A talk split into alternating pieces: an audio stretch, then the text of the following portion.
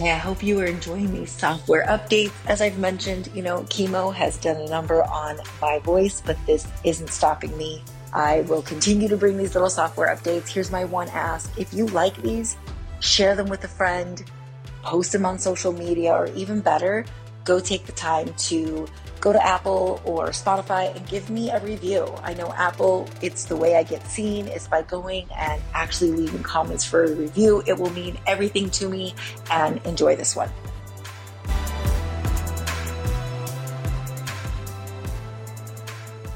Okay, so today's software update comes in the form of talking more about habits you know, essentially habits are just behaviors. They're, you know, the good or bad behaviors that we, we end up doing. And so the key is to obviously find more ways to have the good habits and replace these bad habits. And, you know, as you've seen through my daily agreement cards, I'm obsessed with habits because I feel like if you can make things the habits, you don't have to you know, deal with the decision fatigue all throughout the day because the decision has already been made through the habits and those just happen over time and really changing who you are.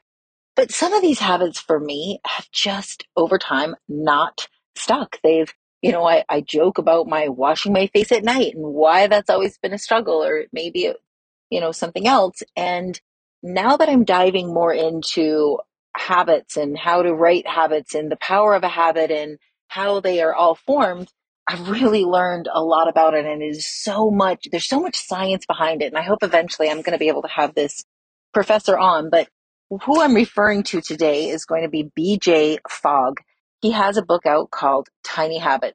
I recommend it. I'm obsessed with it. You know, I want to have him on. I'm obsessed, like I said, because I've really been putting this into action. And he basically talks about you know, that in summary, you know, that in order for a behavior to come together, motivation, ability, and prompt must happen at the same moment. At first, I'm like, whatever, for every habit. And then throughout this book, he explains this so well. And so today, my tip for you is, and I've talked about this, you guys, it's stacking your habits, but now really understanding habits and why we do the things that we do. Listen, you know, you've got like, uh, if you're looking at a graph, you've got a graph where you've got motivation low at the bottom, high at the top, and then you've got your ability to do something. It's either hard to do or easy to do.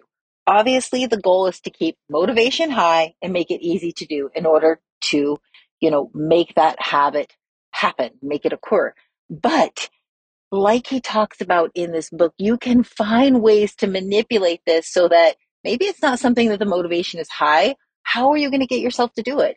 You know, all of us with the motivation high for things, we do, you know, but obviously, like my face washing or the one that I've really been comparing is my two minutes of stretching um, and Pilates has just not happened consistently. And so now listening, you know, to his book and reading it because I I do both, so I can see it hand in hand. I realized that my motivation was low, so I needed to make it easier to do. So you just need to look at it. Hey, am I motivated or not to do this behavior slash habit? And is it hard for me to do or easy to do? And then see in there where you can create new strategies for yourself to either one, make the motivation higher. Maybe there's a certain time of day you're more motivated or make the ability to do it. So for me, the ability is easy in that stacking it. I already do a practice every day that's called PSL. It's push ups, squats. Actually, it's PSP, excuse me, push up, squats, plank. And I do it every morning. What I've learned is that while I did want to do my two minutes of Pilates at night, it's just, it was hit or miss. So I needed to stack it somewhere that was consistent. The great thing is I'm already doing plank in the morning. So I'm able to just flip over on my back and do it. Now, the reward from that, what's happening is now that I'm doing it consistently, it's feeling good that I'm going to be able to switch it to another time because the feeling I'm getting from it is is positive and so I'll want to continue it. Until that feeling gets there, my suggestion and recommendation is to stack it because here's the thing habits, and this is something that you're going to be like, what? We've always learned that, you know, habits happen on an average of 21 to 72 days. It's actually all BS. And BJ Fogg talks all about this. I mean, he has researched this for 20 years at Stanford and that actually you can form a habit in as short as one day.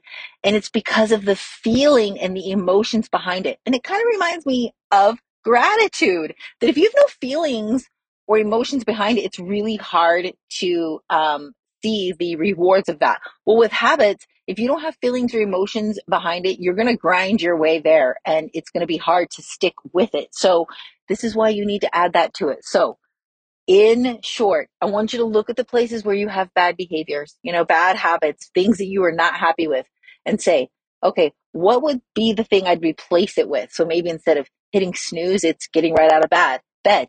Okay, so is my motivation hard? May- high? Maybe it is. Maybe your motivation's really, really high, but your ability to stick to your bad habit is super easy because your phone is just right there. So the the strategy would be okay in order to not hit snooze anymore i maybe need to move my phone further away maybe take it out of the room you know things like that that would you know help again not judging yourself for why you why you have this negative or behavior that you don't like and then seeing where you can replace it strategize i'm telling you i did this with all of my bad behaviors bad habits and I found different ways and I'm just stacking them one by one with new strategies. And so far, it's a success. So you got to try it out.